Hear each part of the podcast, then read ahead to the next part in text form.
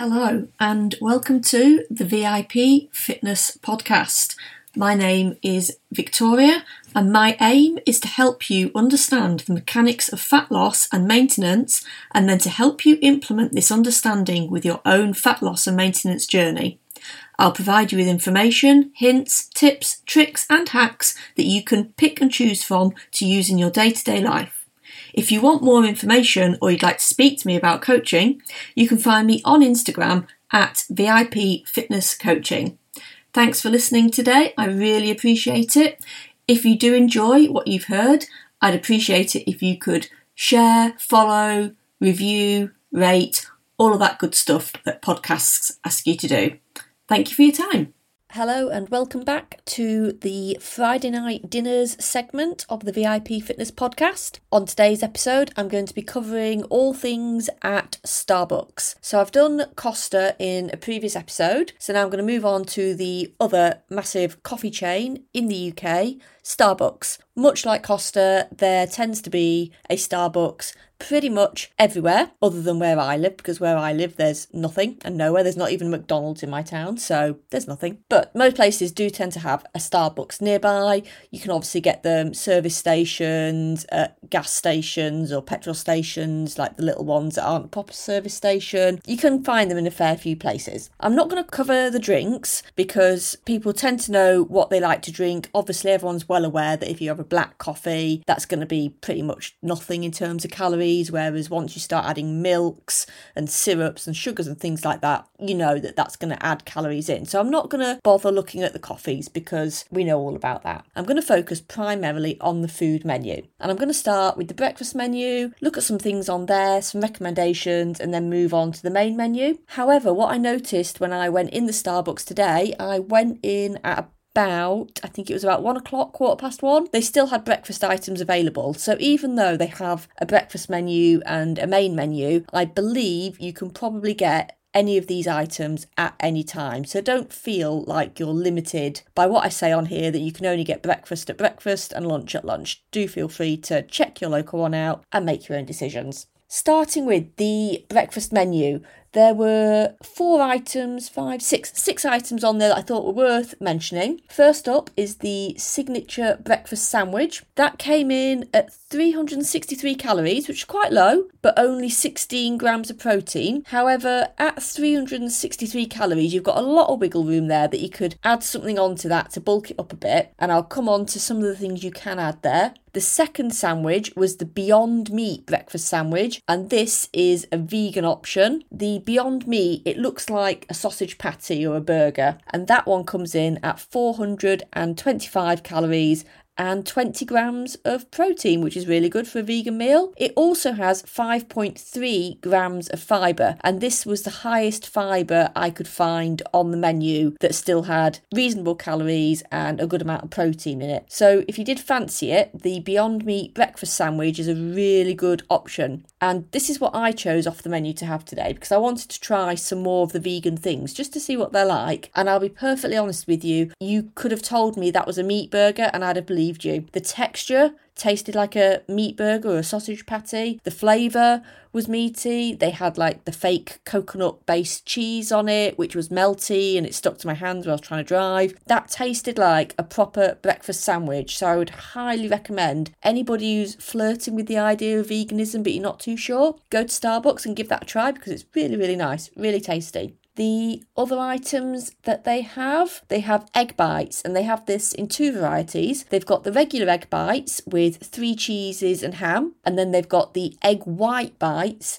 with 3 cheeses and pepper. So both of these are obviously not vegan because they've got the cheese in them, but the egg white, 3 cheese and pepper one is vegetarian. Both of those came in at 177 and 162 calories. They both had 13 grams of protein in them and the fibre was pretty much negligible. Because the calories are quite low on these, you could double up your portion size. So the 3 cheese and ham, if you got 2 of those, you would get 354 calories and a massive 26 grams of protein. And then the egg white bites with the 3 cheese and the pepper, for 2 portions of that, you would have 324 calories and again 26 grams of protein. So both of those give you wiggle room to have anything extra if you fancy something a little bit sweet, or just if you wanted more wiggle room with your calories. Those 2 options will give you that. And like I said about the signature breakfast sandwich, you could have that with 1 portion of the egg white, 3 cheese and pepper, and your total calories would be around 520 calories, and you would have 29 grams of protein, which is brilliant. That's a perfect size breakfast if you're,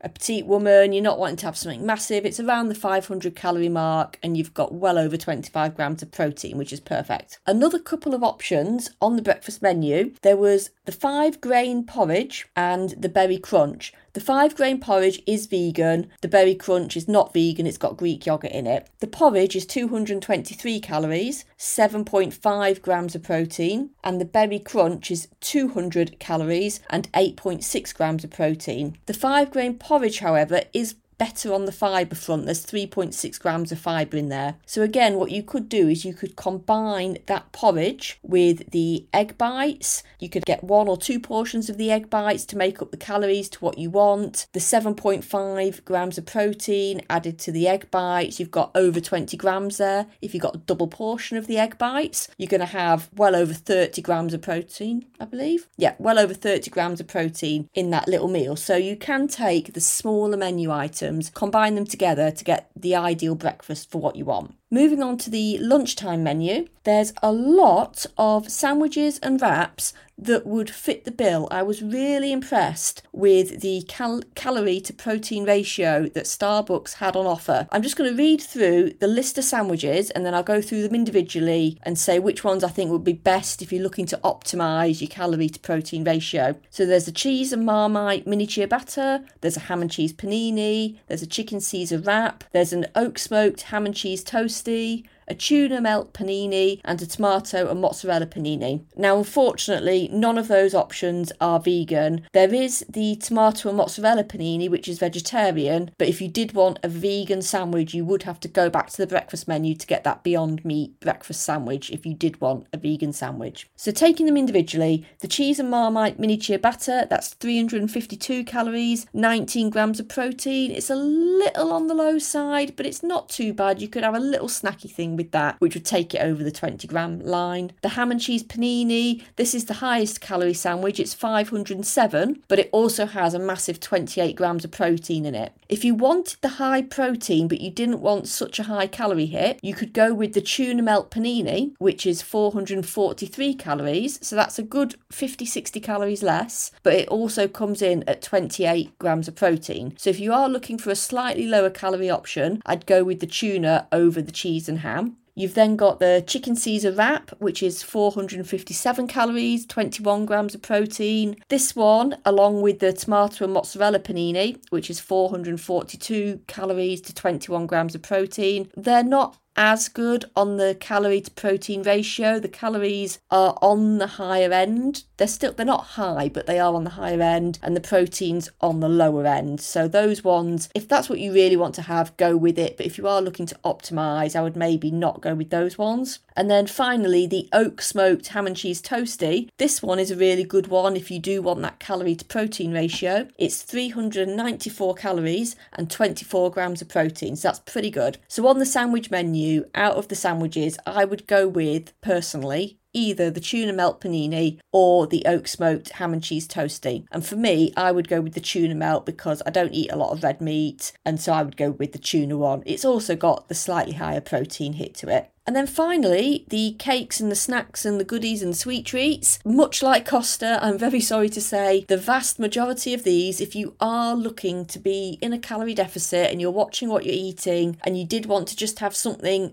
that fits your goals, like lunchtime or breakfast at Costa, not Costa, sorry, at Starbucks. Unfortunately, none of these are really going to work for you. They're all quite high in calories. They've got very poor amounts of protein in them, as you would expect for like muffins and croissants and things. The only like sweet thing on there that I would recommend would be the dark chocolate peanut butter cups.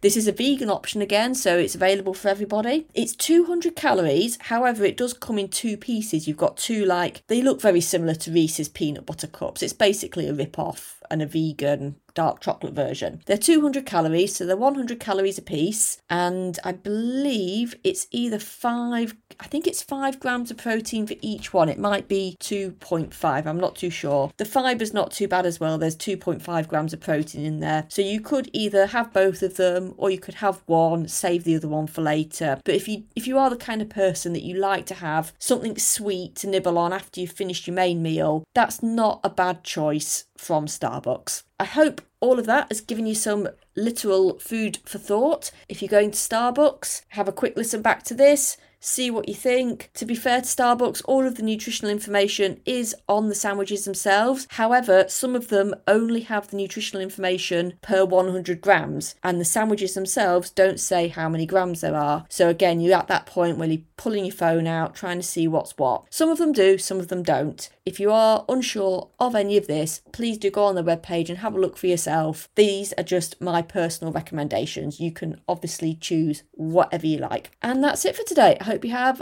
a good weekend, and I'll be back with the podcast on Monday. Thank you very much for your time and attention today. I hope that some of what I've said today has been helpful. If you want any more information on anything I've covered, or if you'd like to speak to me about nutrition and fitness coaching, you can find me on Instagram at VIP Fitness Coaching.